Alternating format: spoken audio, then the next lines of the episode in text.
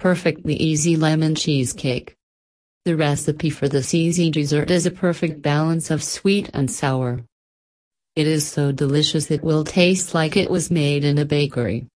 Ingredients For the crust 1 and half cups graham cracker crumbs, 5 tablespoons unsalted butter melted, 1 3rd cup sugar. For the filling 16 ounces cream cheese softened. 3 fourths cups sugar. 1 tablespoon lemon zest.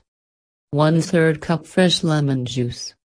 1 teaspoon vanilla extract. 1 large egg lightly beaten. Instructions.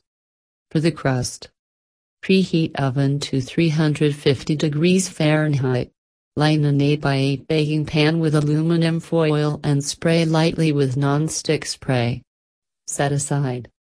Combine the graham cracker crumbs, butter, and sugar in a medium bowl. Stir until the mixture resembles wet sand. Press it into the bottom of the prepared pan and bake for 5 minutes. Cool completely while making the filling. For the filling, Reduce the oven temperature to 300 degrees Fahrenheit. Beat cream cheese in a mixing bowl until smooth and creamy. Beat in the sugar until well combined. Add the lemon zest, lemon juice, and vanilla.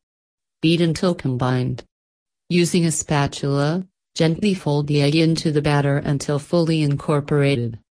Pour over prepared crust and bake for 30-35 minutes or until the edges of the filling feels firm but the center remains jiggly. Leave cheesecake in pan to cool completely then refrigerate for at least 8 hours. The cheesecake will keep for up to 5 days stored in an airtight container in the refrigerator. They can be frozen for up to 2 months.